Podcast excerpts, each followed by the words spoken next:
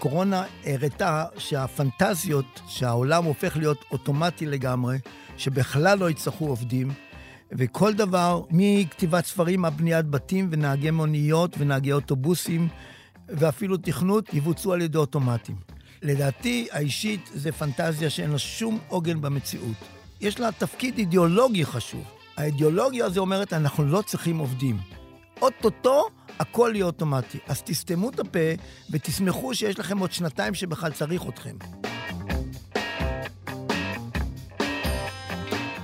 ברוכים הבאים למרקרים, פודקאסט סוף השבוע של דה מרקר. ההזדמנות שלכם לקחת פסק זמן ממחזור החדשות היומיומי ולצלול איתנו לאירועים, לאנשים ולרעיונות מאחורי החדשות. כאן באופן איתכם כמדי שבוע גיא רולניק, והפעם איתי שוב דפנה מאור, עורכת הכלכלה הגלובלית של דה מרקר. שמענו בפתיח את עמנואל פרג'ון, פרופסור למתמטיקה מהאוניברסיטה העברית. שלום דפנה. שלום גיא. טוב, אנחנו מקליטים את הפודקאסט הפעם ביום שלישי בבוקר, שעון החוף המזרחי בארצות הברית, יום בחירות המיד-טרמס. אין לנו עדיין תוצאות, אבל כמו בשבוע שעבר שהקלטנו את הפודקאסט וכבר היה ברור שנתניהו חוזר ובגדול, נראה לי שגם הפעם אפשר להמר, סיכוי טוב שהרפובליקנים חוזרים לשליטה, לפחות בבית הנבחרים, אולי אפילו בסנאט, דפנה? נכון. האמת היא שהיסטורית כמעט כל נשיא מכהן חטף את זה בבחירות האמצע, בשנתיים אחרי שהוא נכנס לבית הלבן. אה, איבד את אה, אחד משני הבתים או את שניהם, ואז אה, אנחנו מקבלים תופעה ממושכת וארוכת שנים של קיפאון פוליטי בארצות הברית בחלוקה הזו. אלא שהפעם, אני חושבת שיש נסיבות מיוחדות, אחת מהן זה האינפלציה, שמאוד מרגיזה את האמריקאים וכמעט כל האזרחים בעולם, והם תולים את זה בנשיא המכהן תמיד. ויש גם כיתוב שאני חושבת, אה, יש הטוענים שלא היה כמוהו מאז מלחמת האזרחים בארצות הברית. יש פלג עצום של טראמפיסטים בקרב אה, אנשי המפלגה הרפובליקאית, והם מאוד חזקים ומאוד משתלטים על השיח ועל המרוצים.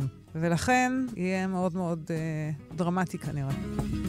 ג'ולין, ג'ולין, ג'ולין, ג'ולין, I'm begging of you, please don't take my man. טוב, דפנה, לא שאלת אותי, אבל uh, למה הפודקאסט היום נפתח דווקא עם uh, דולי פרטון שרה את ג'אולין? למה אנחנו באמת uh, שומעים את uh, ג'ולין של אגדת הבלוגראס? כן, שאלה טובה. אז הבוקר ראיתי uh, ציוץ מוזר בטוויטר. Uh, משתמש אלמוני לחלוטין, שיש לו רק uh, משהו כמו אלפיים עוקבים, צייץ סרטון של כמה דקות מהופעה שהייתה אמש בלוס אנג'לס, של דולי פרטון עם אני לנוקס ועוד שורה של זמרי על אמריקאים. והוא סיים את הציות הקצרצר במילים, למה דולי לא יכולה לקנות את טוויטר?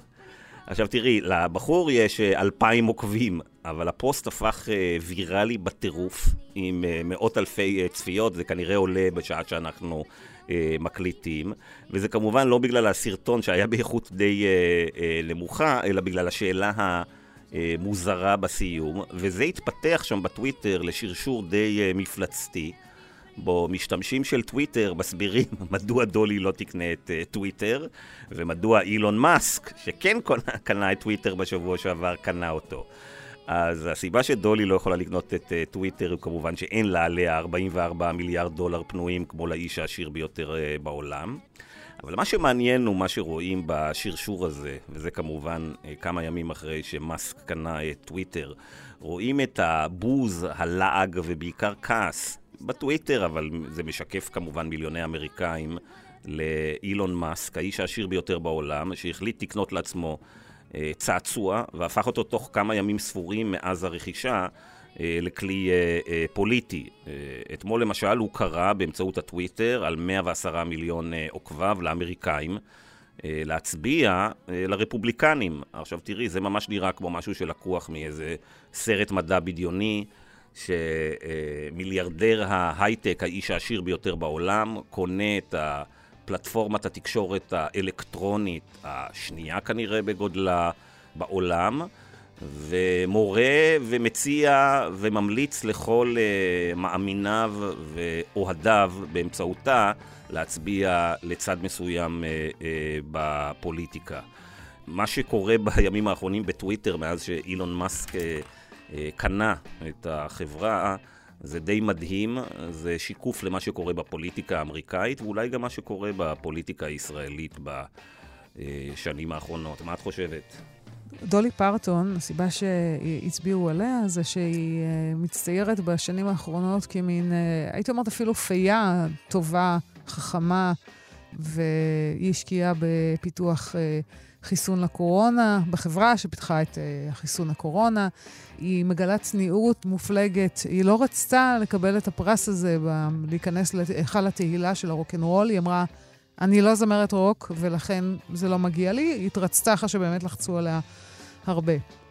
אילון מאסק הוא איש עסקים, די מצליח במונחים של שווי שוק של החברות שלו, השווי של הכסף שלו. אה, אפשר להגיד שיש לו קבלות גם אה, בזה שספייסקס זו חברה מדהימה, אה, טסלה זו חברה מאוד מצליחה ומאוד אהודה וסמל סטטוס. אבל מה שהוא עושה עכשיו דומה להמון דינמיקות של אנשים שיותר מדי כסף ויותר מדי השפעה וכוח העבירו אותם על דעתם.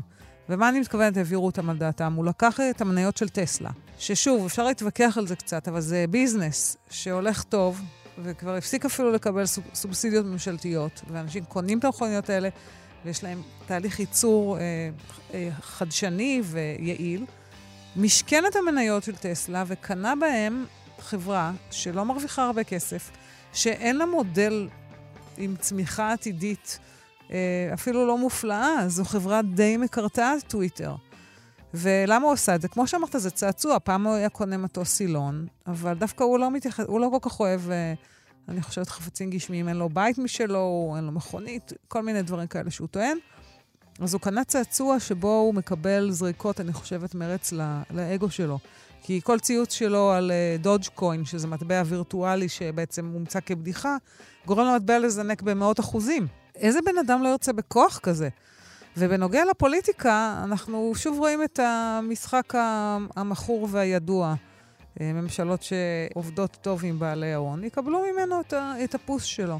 עכשיו, הוא עשה כל מיני דברים מטורפים, כמו לפטר את uh, חצי עובדי החברה בבת אחת ובמיילים בצורה לא יפה.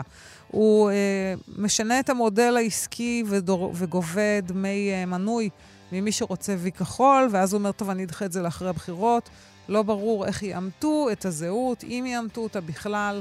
הוא רוצה אה, להמציא עיתונות חדשה, והדבר האחרון שקראתי ממש בדרך לפה, זה שהוא רוצה לשים את כל טוויטר מאחורי חומת תשלום, שדרך אגב, אני לא חושבת שזה רעיון כל כך רע במקרה שהוא הבעל בית, ואני חושבת שהדבר הכי עצוב מבחינת... אה, בעלי המניות שלו, לא בעלי העניין של העולם, שבעצם הוא עוזר להשחית את הדמוקרטיה ו- ולזרוע עוד יותר שנאה, קיטוב, פייק ניוז ושקרים, זה שהעסקים הטובים יותר, טסלה איבדה 50% מתחילת השנה, לעומת נגיד משהו כמו 30% אה, במדד אה, אה, נסדק 100 של חברות הטכנולוגיה הגדולות. אז זה פשוט לזרוק את הכסף לבור. כן, אני לא כל כך מוטרד אה, מבעלי המניות בטסלה. אני רוצה להזכיר שבמשך שנים המניה הזאת אה, הסתובבה סביב שווי שוק של 60 מיליארד דולר, ואז בקורונה היא פתאום זינקה לטריליון דולר.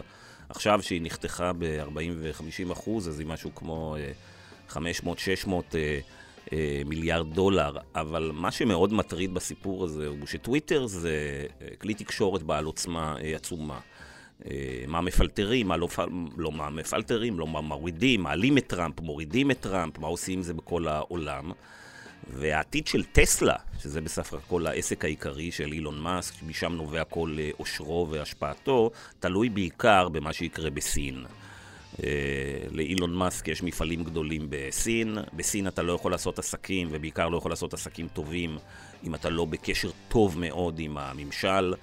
ובעוד שבאמריקה טס קולמן מדבר על זה שהוא free speech אבסולוטיסט, שהוא מאמין בחופש דיבור אבסולוטי, אה, ברור שממשלת סין רואה את הדברים קצת אחרת, ואנחנו רואים את מאסק כל הזמן מתחנף לממשלה הסינית, ואין לו ברירה, בגלל שהביזנס שלו תלוי שם. אז הסיטואציה שבה יש לך מיליארדר שעסקיו בכל העולם, ולכן הוא צריך שיתוף פעולה של ממשלות, עם סובסידיות ועם מפעלים ועם היתרים, ומצד שני הוא בעל כלי תקשורת גלובלי.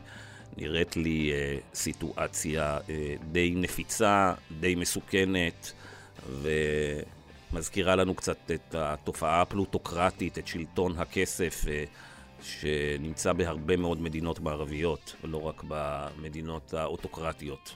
אה, אנחנו יכולים לדבר, אה, אני חושבת, ימים על ימים על מאסק והדברים שהוא מייצג, אה, אבל אולי נחזור על זה בסוף השיחה עם העורך שלנו, שמדבר בעצם על עבודה, על המשמעות של עבודה, על שכר, ובסופו של דבר על חלוקת העושר, חלוקת המשאבים של העולם שאנחנו חיים בו.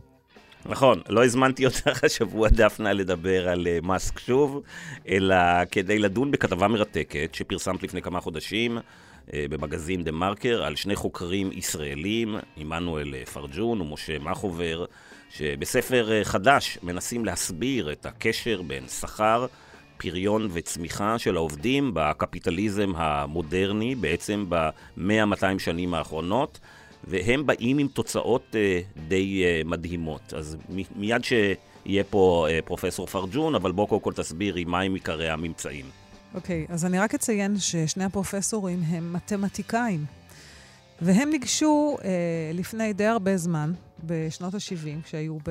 כשפרופסור פרג'ון היה ב-MIT, ל...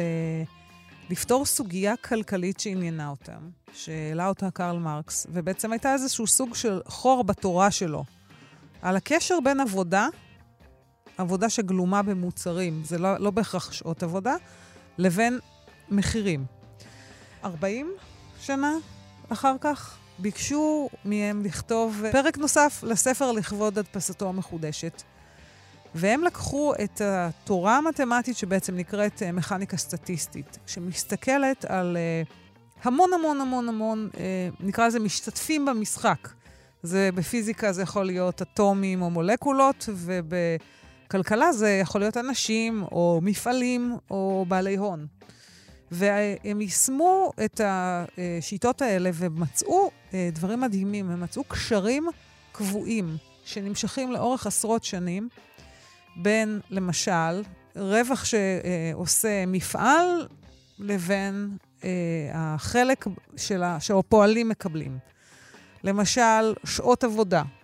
וכל הדברים האלה נראים מאוד מאוד מוזרים כשמסתכלים עליהם. איך יכול להיות, גיא, שעברו 100 שנה, וכל הטכנולוגיה המופלאה שיש לנו, ואנשים עדיין עובדים שמונה שעות ביום, והפועלים, זאת אומרת, העובדים, גם אני ואתה לצורך העניין, פועלים, מקבלים עדיין חצי מההכנסות לפני שכר שעושה המפעל.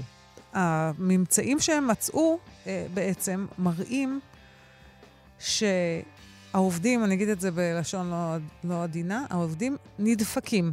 זה דבר אחד שהוא מאוד מעניין. אנחנו ניתן uh, לפרופסור פרג'ון להסביר את זה בצורה יותר uh, מדעית ממני. ויש דברים שנגזרים מזה בעצם מהדהדים בחיים שלנו עכשיו. אני רק אגיד על רגל אחת, שהקורונה גרמה לזה שהרבה אנשים עזבו את מקום העבודה ולא רוצים לעבוד. אני אגיד על הרגל השנייה, שיש עכשיו עלייה של משהו שנראה כמו פשיזם מחודש. אנשים זועמים, אנשים כועסים, אנשים לא מאמינים בממסד, וכל הדברים האלה, אני חושבת, מתחברים לתורה שלהם. אני חושב שזה בדיוק הנקודה לפנות לאורח שלנו. מיד מתחילים.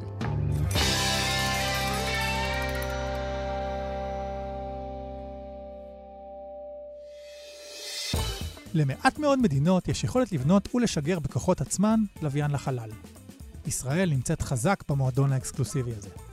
גם במה שמכונה החלל החדש, תחום שיש בו המון יזמות וגם הרבה מאוד כסף, תשאלו את ג'ף בזוס ואת אילון מאסק, לא אלמן ישראל. מתי נגיע גם אנחנו לירח? איך מתמודדים עם תת-תקצוב? ואיך מרימים פרויקט לווייני שלם מתוך הקמפוס? פודקאסט החדשנים ממריא אל מחוץ לאטמוספירה בפרק חדש. חפשו החדשנים והאזינו לנו בכל אפליקציות הפודקאסטים. רציתי לשאול, מכיוון שאנחנו מדברים על עבודה, גיא, אתה תתחיל.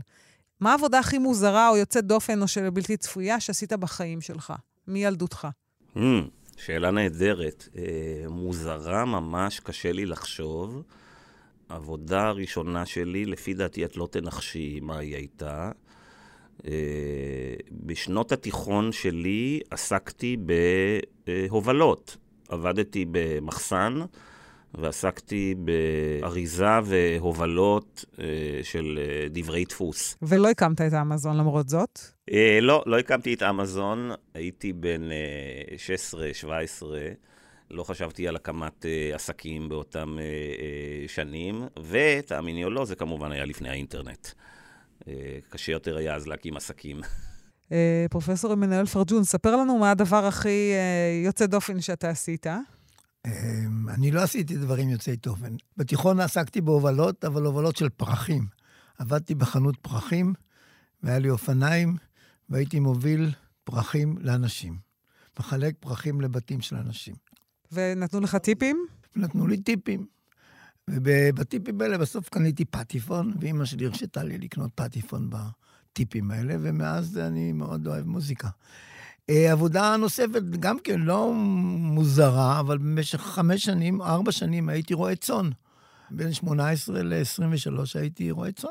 בקיבוץ? בקיבוץ חצור ומגן. זו הייתה עבודה לא כל כך מוזרה, אבל פיזית מאוד קשה. אני חלמתי שיהיה לי מספיק זמן במרעה ללמוד מתמטיקה. זה לא בדיוק קרה, אבל זה קצת קרה.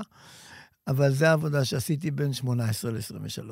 אז אני אספר לכם את הדבר הכי מוזר, והמאזינים שלנו אולי לא יאמינו ולא תיאמנו ולא דיברנו על זה קודם. אני גם עבדתי במשלוחי פרחים. okay. אוקיי. קניתי קטנוע בסוף התיכון, והייתי אה, עתודאית, עבדתי, אה, למדתי באוניברסיטה פיזיקה. Mm-hmm.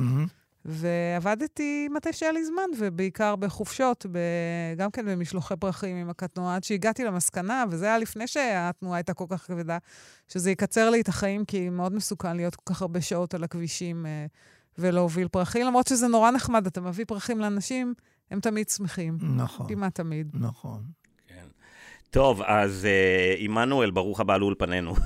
ברוכים הנמצאים, אני שמח מאוד להיות איתכם ולנסות להסביר לקהל הרחב משהו על כלכלת העבודה. יפה, אז לפני שתסביר על משהו על כלכלת העבודה, דפנה הזכירה לנו שאתה מתמטיקאי, והשותף שלך, מחובר, הוא אה, אה, פילוסוף, ואתם מפרסמים ספר שהוא כלכלי בעיקר, ולא רק זה, יש בו גם טענות שאני חושב שחלק מהכלכלנים, לא כולם, אה, לא השתגעו. אז קודם כל תסביר לנו איך אה, זה שאתם מדלגים ממתמטיקה לכלכלה. ומה התגובות של חבריכם הכלכלנים לספר שלכם ולרעיונות שלכם? המעבר היה אה, קשור בכך שהיינו קשורים לקהילות אה, של השמאל, של הסוציאליזם העולמי. כשאני הייתי, עוד לפני שנסעתי לעשות דוקטורט ב-MIT, עסקתי יחד עם מושיק מחובר בשאלות של סוציאליזם גלובלי, בביקורת על ברית המועצות, בביקורת על הקפיטליזם העולמי.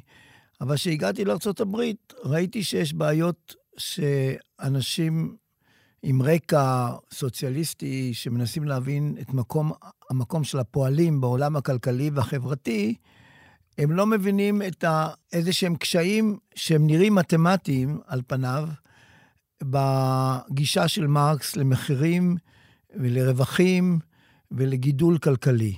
זה נקרא בעיית הטרנספורמציה, איך לעבור מכמויות של עבודה, או בוא נגיד כמויות של משאבים באופן כללי, למחירים. איך המחירים נקבעים. וזו בעיה שהעסיקה ועדיין מעסיקה כלכלנים ומתמטיקאים שהם חצי כלכלנים, וחשבתי שאולי הרקע הפיזיקלי והמתמטי, גם שלי וגם של מושיק, יוכל לעזור לנו להתקרב לבעיות שבאמת מטריד, הטרידו את הקהילה שלנו, שהיא קהילה ענקית של תנועת העבודה, מיליוני אנשים, כבר באמת מאה שנה. ולכן התקרבנו לזה, ולדעתי הצלחנו להבהיר כמה נקודות חשובות בעזרת מה שאנחנו קוראים מודלים סטטיסטיים, או בוא נגיד מודלים הסתרבותיים, שהם מודלים מאוד סטנדרטיים בכל מדעי הטבע. כל תורת הקוונטים המודרנית, כל תורת החשמל המודרנית, כל תורת החום הלא כל כך מודרנית, אבל התחילה עם מקסוול או לפניו, אה, בנויה על מודלים, אה, מה שנקרא, הסתברותיים. אז אה, כיוון שאנחנו לא, פחוד, לא פוחדים ממשוואות מתמטיות ומחשבה מדויקת, אז החלטנו לנסות לתקוף את הבעיה הזאת. וראינו שהחברים שלנו מאוד מוטרדים מהבעיה, והיה חשוב לנו להרגיע, לנסות לראות אם אפשר להרגיע את העניין הזה או לפתור אותו באיזושהי צורה סבירה. אתה יודע, אה, רוב הכלכלנים שאנחנו אה, מכירים, תמיד רוצים להגיד שהעבודה שהם עושים, המדעית, אינה קשורה בשום דרך להשקפות האישיות שלהם, האם הם יותר ימנים או שמאלנים.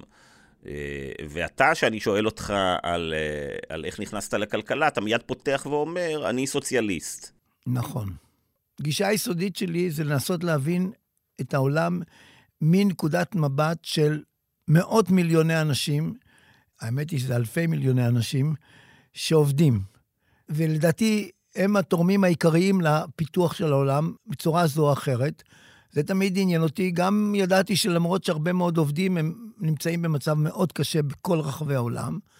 זה יכול להיות במדינות עשירות. אז זה עניין אותי מנקודת מבטם, איך העולם נראה, איך אפשר להסתכל על העולם מנקודת מבטם.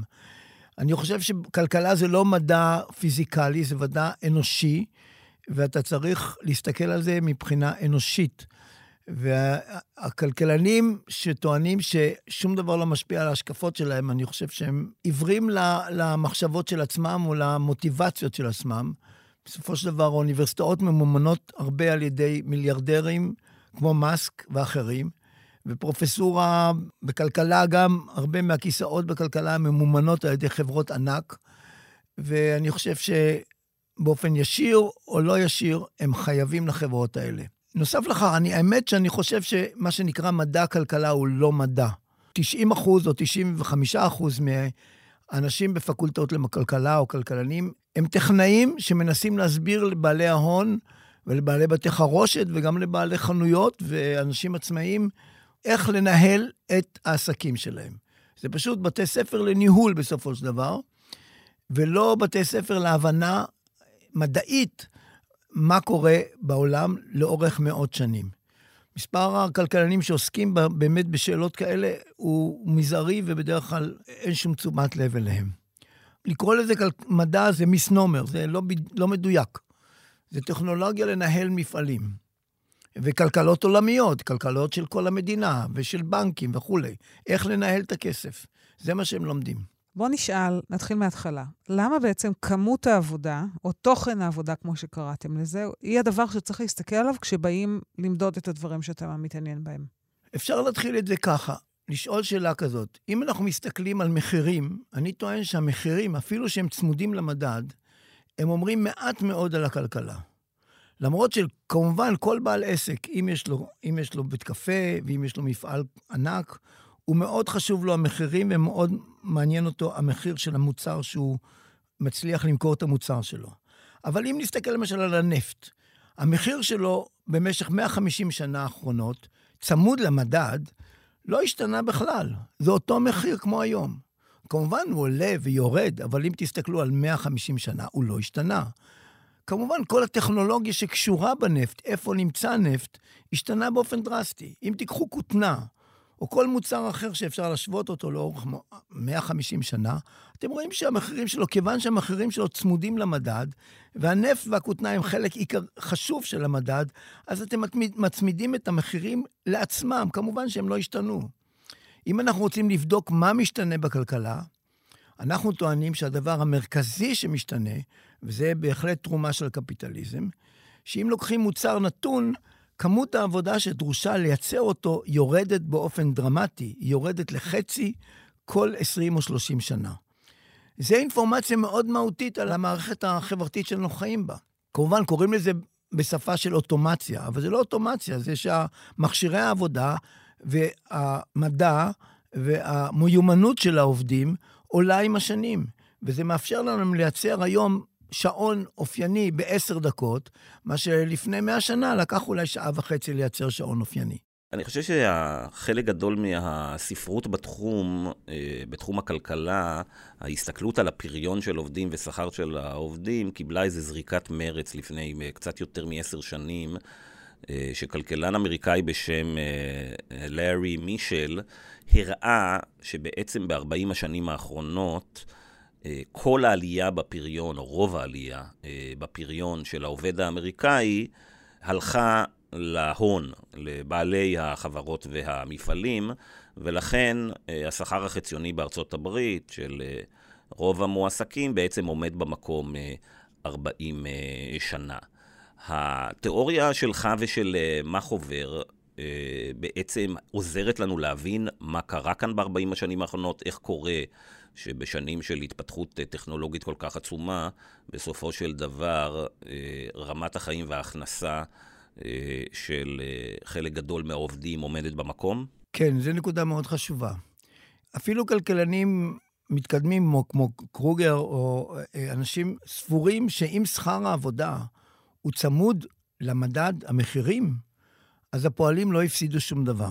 אבל אם תחשוב על זה היטב, לאורך 40 שנה, או 100 שנה, אם פועל לפני 100 שנה, השכר שלו היה נניח שלוש ביצים וארבע כיכרות לחם ליום, והוא היה מרוצה מזה, כי מזה הוא יכול לחיות, אם אחרי 100 שנה הוא עדיין הוא מקבל את אותם שלוש ביצים או ארבע ביצים ועשרה כיכרות לחם, הוא לא יכול להיות מרוצה, כי לפני 100 שנה את, את האוכל היסודי שלו לקח אולי 4-5 שעות, את כל הצרכים היסודיים שלו, לייצר. הוא עבד 8 שעות, והוא קיבל תמורה של 4 שעות. היום הוא עובד אותם 8 שעות, אז היום הוא מקבל מוצר שאפשר לייצר אותו בכמה דקות. לאן הלך ההפרש? אם זה היה מתחלק שווה, אז ההפרש לא היה משתנה שום דבר, וכולם היו מרוצים. אבל אנחנו רואים שהעושר מתרכז ב-40 שנה האחרונות בידיים יותר ויותר מצומצמות. מה זה אומר? זה אומר שאם הפועל לא מקבל, בנוסף, מעבר לעליית השכר שלו בהתאם למדד, שזה למעשה אומר שהשכר שלו קבוע מבחינת כמה הוא צורך מוצרים, אם הוא לא עולה לפחות בשלושה אחוז בשנה, שניים שלושה אחוז, כלומר מוכפל כל 20-30 שנה, הוא למעשה מאבד שעות עבודה. במקום לקבל ארבע שעות על כל שמונה שעות, הוא מקבל רק שלוש שעות. בארצות הברית מה שקרה, שב-40 שנה האחרונות, הכלכלה הגלובלית יצרה מצב שנוצר תחרות עצומה, ופועלים בסין ובכל העולם יכלו לייצר את אותם מוצרים שהאמריקאים מייצרים. האמריקאים איבדו הרבה מהמונופול שלהם על ייצור מכוניות וייצור אלקטרוניקה וייצור אלפי מוצרים.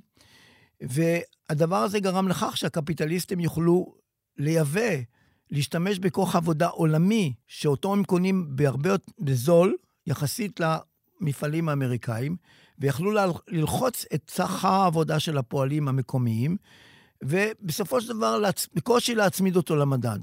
זה אומר שהפועלים במשך 40 שנה למעשה איבדו חצי מהשכר שלהם. הם קיבלו קודם ארבע שעות עבודה על כל שמונה שעות, היום הם מקבלים שעתיים עבודה או מוצרים שאפשר לייצר בשעתיים כל יום, למרות שהם ממשיכים לעבוד שמונה, ובארצות הברית הרבה מאוד פועלים עובדים בשתי משרות, כלומר, הם לא עובדים שמונה שעות, אלא עובדים 12 שעות.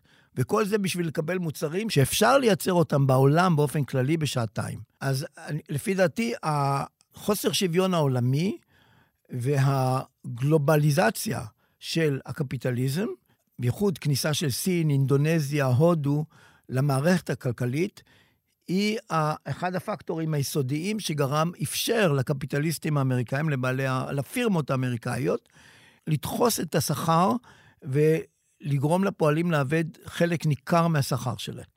בוא נביא רגע לדיון את העמדה של אה, בעלי ההון האמריקאים, ואולי אפילו גם הכלכלנים היותר אה, ימנים. לצורך העניין, אני אשתמש בג'יימי דיימונד, מנכ"ל אה, הבנק הגדול בעולם, JP מורגן צ'ייס. Uh, נדמה לי שזה היה בערך לפני עשר שנים, דפנה תזכור יותר טוב ממני, שלג'יימי הייתה איזה פליטת פה. הוא נשאל על אי השוויון בארצות הברית, מתישהו בשנת 2013, והוא אמר, מה אתם רוצים? לעניים יש היום אייפונים. ואתה שומע את זה מהרבה מאוד כלכלנים ופוליטיקאים מהצד השמרני, הליברטריאני, אומרים, בסופו של דבר, הקפיטליזם הרים את כל הספינות בצורה משמעותית, איכות החיים ורמת החיים אה, בכל העולם עלתה דרמטית. אין ספק שהקפיטליזם העולמי העלה את רמת החיים של מאות מיליוני אנשים. השאלה שאנחנו עוסקים בה היא איך אפשר להבין את ההתפתחות שלו ואת הגבולות של ההתפתחות שלו. מדוע למשל יש עדיין מאות מיליוני אנשים גם באמריקס, גם באפריקה, גם באסיה, שחיים מ-2-3 דולר ליום, כלומר, ממש חיים מצב שהם מקבלים את המינימום הביולוגי הדרוש, שאותו מינימום שהיה קיים לפני אלפיים שנה ולפני עשרת אלפים שנה ולפני מאה אלף שנה. המינימום הביולוגי הדרוש לקיים גוף אנושי לא משתנה בצורה דרמטית באורך, לאורך ההיסטוריה. השאלה היא איך המערכת יכולה לקיים מצב שבו מאות מיליוני אנשים, כולל בתוך ארצות הברית כמובן, מיליוני אנשים או עשרות מיליוני אנשים, לא ישתנה המצב שלהם, והאמת היא שהוא יידרדר בצורה דרמטית גם באפריקה וגם באסיה וגם בהודו, למרות שחלקים אחרים, בחלקים אחרים של העולם, במיוחד לאחרונה, ב-40 שנה האחרונות בסין, באינדונזיה, חלקים של הודו, חלקים קטנים של אפריקה, הקפיטליזם אכן גייס את העובדים, אפשר למערכת הכלכלית לגייס את העובדים, העובדים בצורה כזאת שהם יוכלו להפעיל אמצעי ייצור מודרניים, ולכן היו מסוגלים לייצר בצורה יותר יעילה את הצרכים היסודיים שלהם, ולכן לייצר צרכים חדשים, לשפר באופן כללי את רמת החיים שלהם. אף אחד לא טוען שמדד העבודה הוא מודד את כל האלמנטים החשובים של מפעלים, או של הישגים אנושיים. זה יכול להיות הישגים ברפואה, למשל, יכול להיות שלא כל כך הרבה עבודה צריכה בשביל לייצר איזה אנטיביוטיקה או כדורים לכאב ראש, אבל זה משפר בצורה דרמטית את ההרגשה ואת איכות החיים של מיליוני אנשים. המצאה קטנה ברפואה יכולה להציל מיליוני אנשים, למרות שהעבודה שכרוכה בה היא לא כל כך גדולה. אנחנו טוענים רק כדי שלהבין את המגבלות של הקפיטליזם, גם את העובדה שיש אי שוויון מאוד עמוק, וגם את העובדה שהקפיטליזם, למרות כל ההתפתחות הטכנולוגית, הוא לא מצליח להתקדם ביותר משניים, שלושה, או אחוז או שניים בשנה, לפי המדדים של עצמו. אתה יכול לשאול את עצמך שאלה פשוטה, למה כשאני שם כסף בבנק, אני מקווה לקבל, אני מאוד שמח עם 2-3 אחוזים צמודים למדד בתור ריבית. מאיפה בא המספר הזה, 2-3 אחוזים? בוויכוח שלנו, או בעימות שלנו, אם אתה רוצה, עם המדע הקלאסי, אין להם שום אפשרות להגביל את הפוריות של הקפיטל. אנחנו טוענים שלקפיטל אין שום פוריות. הדבר היחידי שיש לו פוריות זה עבודה. וההתקדמות היא העובדה שהבן אדם צורך ביום הרבה פחות ממה שהוא מייצר. כל ההתפתחות של האנושות, ההתפתחות שניתנת למדידה בכסף, או בכמויות מדידות, נובעות מכך שבן אדם מייצר בערך פי שניים כל יום ממה שהוא צורך. אני רציתי לשאול משהו שאולי הוא קצת יותר... אה, אנשים רואים אותו מסביבנו עכשיו וממש שואלים את עצמם לגביו.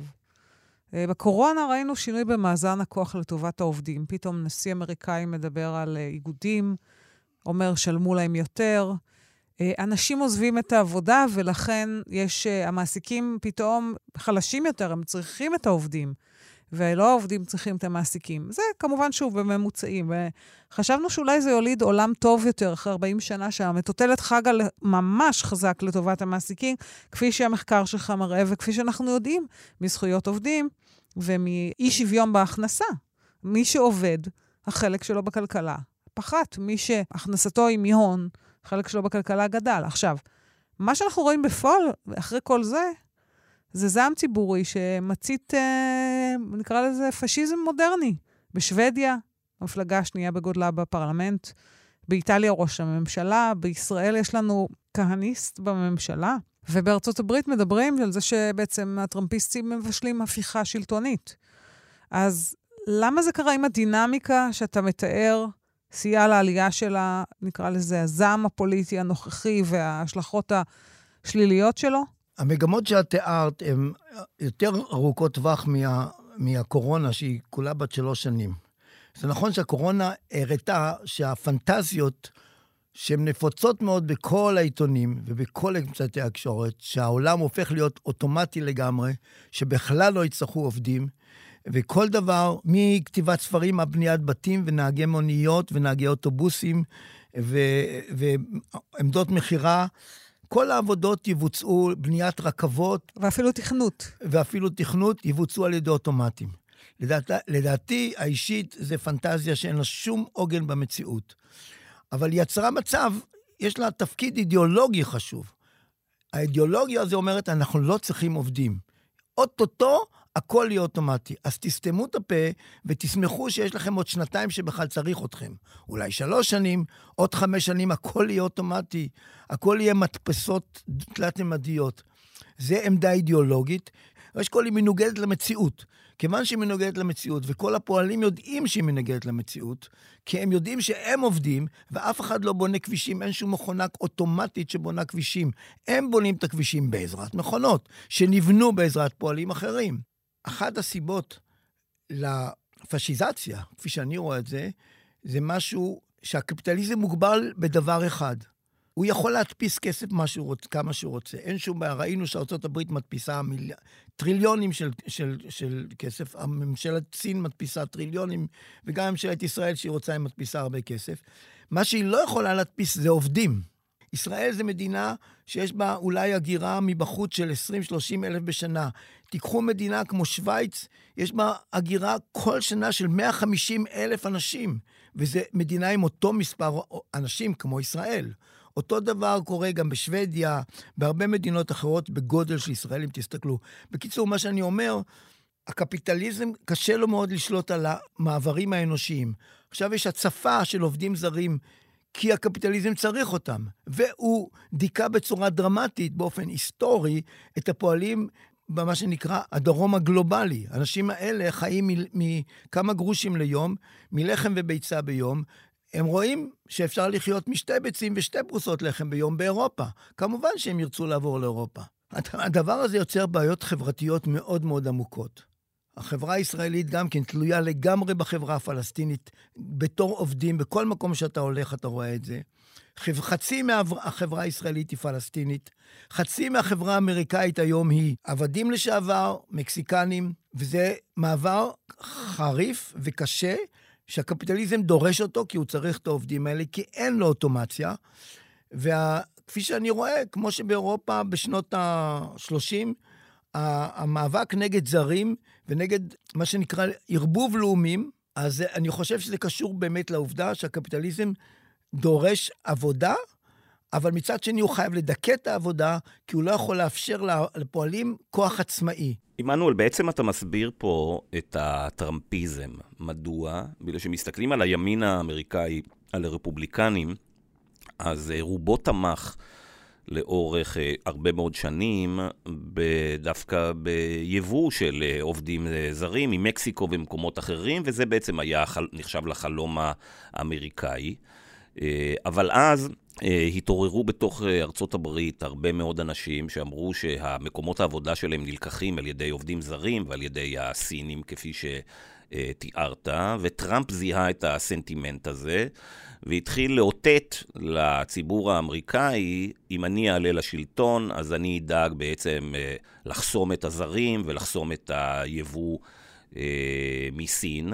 הרפובליקנים מאוד לא אהבו את זה בהתחלה, שהם הבינו שהוא רוצה איזה מדיניות, אה, מה שהם קוראים אה, פרוטקציוניסטית, אבל מהר מאוד התברר שהעם עם אה, טראמפ.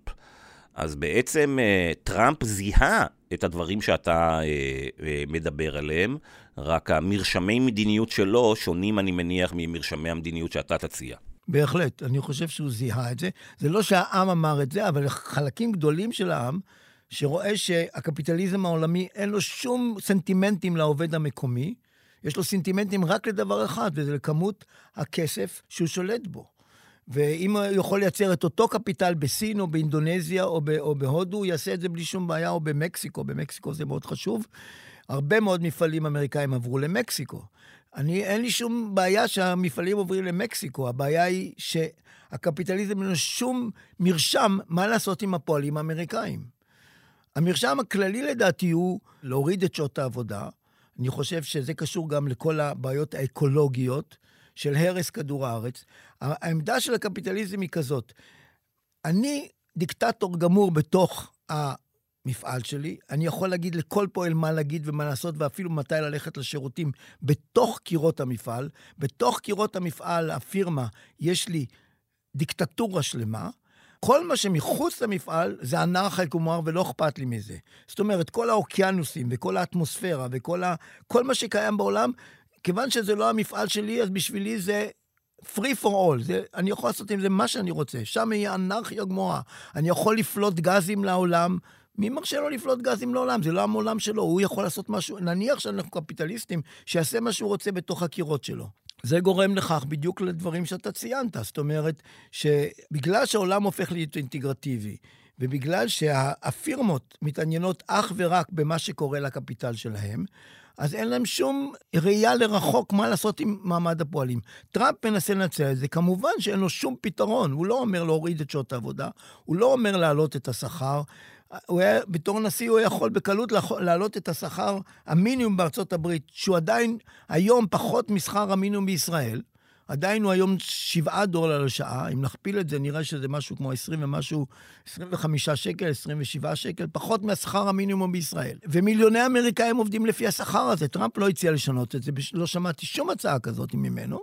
זה משהו שהוא דמיוני, כלומר, זה כמו היטלר שהוא חשב שהוא יכול לפתור את בעיות העולם על זה שהוא יקבל עוד טריטוריות או ישלוט בעולם, במקום שהוא שינצל את העובדים שיש לו, הוא לוקח את העובדים המצטיינים יותר, כמו איינשטיין, וזורק אותם מהמדינה, אז ככה טראמפ חושב שהוא יכול לנהל את אמריקה בלי עובדים. פשוט, אה, זה, זה פנטסטי, אבל הוא, כיוון שהעובדים מתוסכלים, הוא מגייס את העובדים, בדיוק כמו שהיטלר עשה, לעמדות של תסכול. ואנחנו רואים את התוצאות, זה גם בישראל וגם באמריקה. אנשים מתוסכלים מהעובדה שהם רואים שהם צוללים גם מבחינה חברתית וגם מבחינה כלכלית. אני רוצה לשאול על ישראל, ואני אקח את זה קצת הצידה, את הדיון הזה. אה, כשדיברנו אה, פעם קודמת, סיפרת לי שאתה, כשלמדת בתיכון, היו לך מורים למתמטיקה שהיו פרופסורים מהאוניברסיטה העברית. נכון. כיום... פרופסורים בטכניון, כן. בטכניון. כיום לא יעלה ב, אה, על דעתך ללמד בתיכון, ומי שיכול לעבוד בהייטק או באקדמיה, לא ילך, לא ילך להיות מורה. אז, אז השאלה אם יש פה משהו שבא על חשבון משהו, בהייטק יש שכר עתק. האם אנחנו משלמים על זה בעצם מחיר חברתי? בוודאי. זאת אומרת, ראשית כל, זה שוב דוגמה לכך שהרעיון מטורף שהכל ניתן לאוטומטיזציה.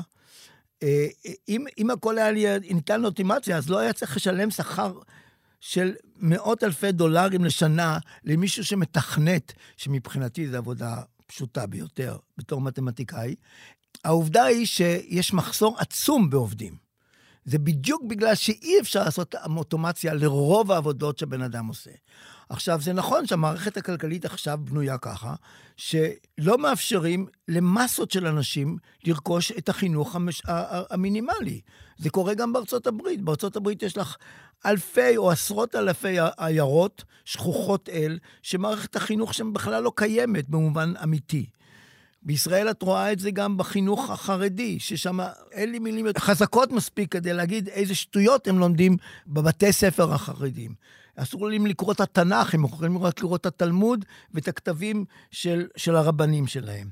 כלומר, המערכות בטוחות שהם יכולים להסתמך על 25% או 10% של האוכלוסייה שמקבלים את החינוך הכי גבוה כדי להרים את כל הכלכלה. זה פשוט לא נכון, לא כל האוניות עולות. עכשיו, מי שמשלם את השכר, זה כל המדינות משלמות את זה. אם אתה לא מחנך את האוכלוסייה שלך, אם אתה חושב שאת כל העבודות שהם עושים יכולים לעשות לנו רובוטים עוד חמש שנים, אז בשביל מה לחנך אותם? יש לנו 20 אחוז שיבנו רובוטים, ו- ואז לא נצטרך את כל העובדים, ויהיה לנו אותה, יעני אותה רווחים. לפי האנליזה שלנו, אם אין עובדים אז אין גם רווחים, אבל זה כבר אולי מעבר לפודקאסט הזה. בכל אופן, הפנטזיה זו אותו פנטזיה של, של שליטה. אנחנו יכולים לשלוט ב-20% מהעובדים על ידי שכר מספיק טוב. נותנים לפרופסור, לפי דעתי, שכר גבוה מדי, כולל אותי, ולמורים נותנים שכר נמוך מדי. והעובדה היא שכל מי שיכול להיות היום מורה למתמטיקה, מורה רציני למתמטיקה בתיכון, יכול להרוויח לפחות פי ארבע בהייטק. כי הכישורים שלך בתור מורה למתמטיקה ברמה מודרנית צריכים להיות מאוד גבוהים. ובן אדם עם כישורים כזה, למה שהוא ינסה לשלוט בכיתה של 40 תלמידים, שבעצמם לא רואים עתיד לעצמם במקצוע הזה?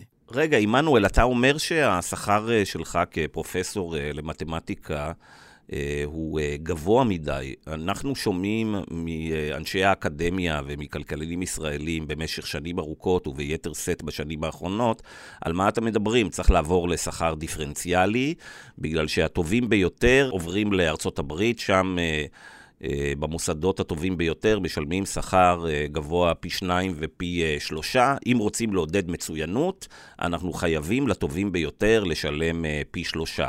אתה כופר ברעיון הבסיסי הכלכלי הזה? כן, אני כופר בו. ראשית כל, פרופסורים מוצלחים בישראל, הם מקבלים שכר מבחינת כל הקנייה שלו בארץ, הוא בהחלט שקול לשכר האמריקאי.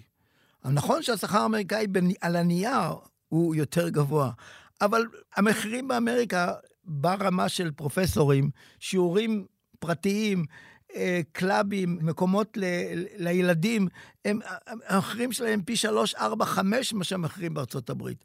רמת החיים של פרופסורים כמוני בישראל, איש, אני מכירה עשרות פרופסורים בארצות הברית. היא שקולה לגמרי לרמת החיים שלי. שקולה לגמרי, אם לא יותר נמוכה. אז uh, המוטיבציה להיות פרופסור, uh, זה לא נעים להגיד, אבל היא לא באה מכסף. כשאני התחלתי להיות פרופסור, השכר שלי היה מאוד נמוך. ביחס לעולם וגם ביחס לארץ, האמת היא.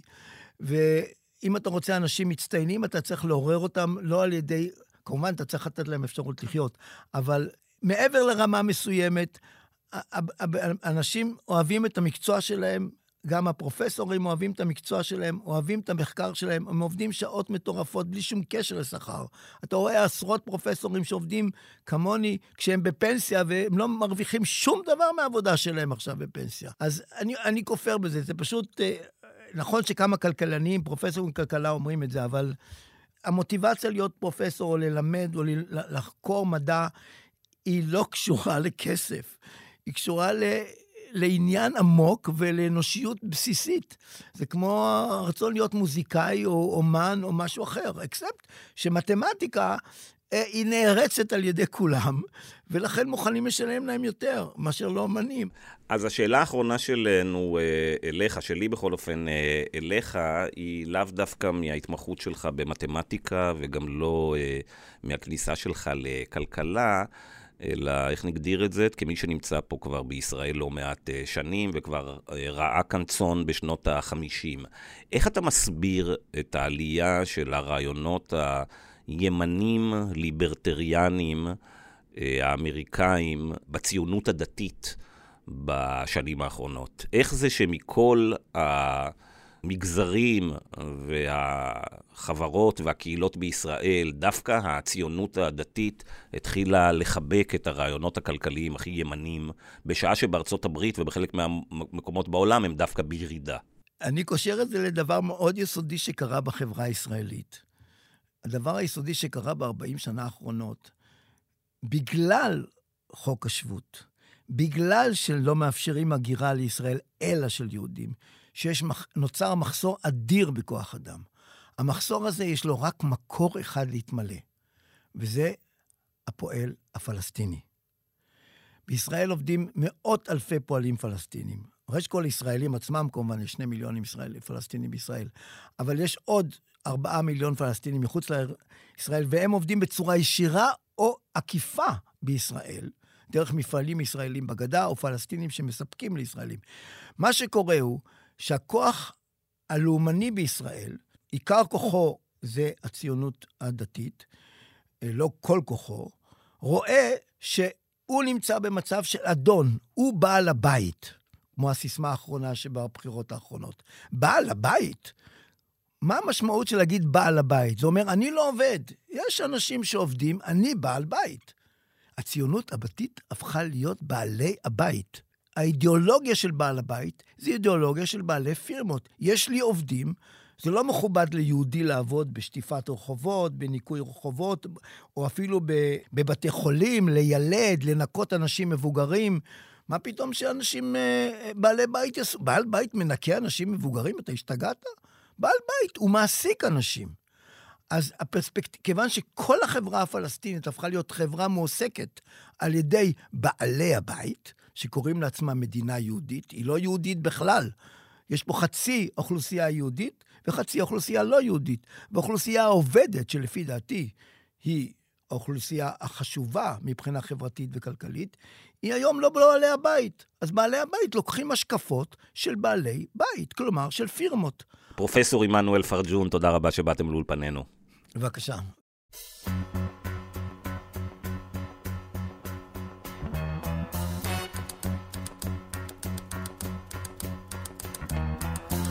Of bed and I stumble to the kitchen. Pour myself a cup of ambition and yawn and stretch and try to come to life.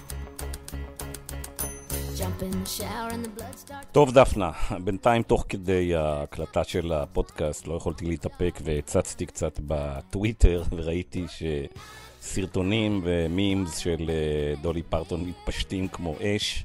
כמובן בעקבות uh, בחירתה להיכנס להיכל התהילה של הרוקנרול האמריקאי uh, וההופעה הגדולה שהייתה uh, השבוע. וכמובן רבים שואלים בטוויטר, למה היא לא קונה את טוויטר? אבל אנחנו uh, התחלנו את הפודקאסט הזה עם ג'ולין, ואנחנו נסיים שוב עם דולי, כי יש לה כמובן שיר שמתאים בדיוק לנושא הפודקאסט uh, שלנו.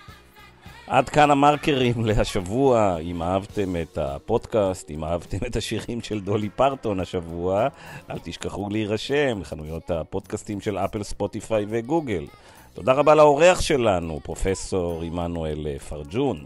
תודה רבה לדפנה מאור. תודה רבה לדן ברומר העורך האגדי ולאמיר פקטור המפיק, ונתראה בשבוע הבא.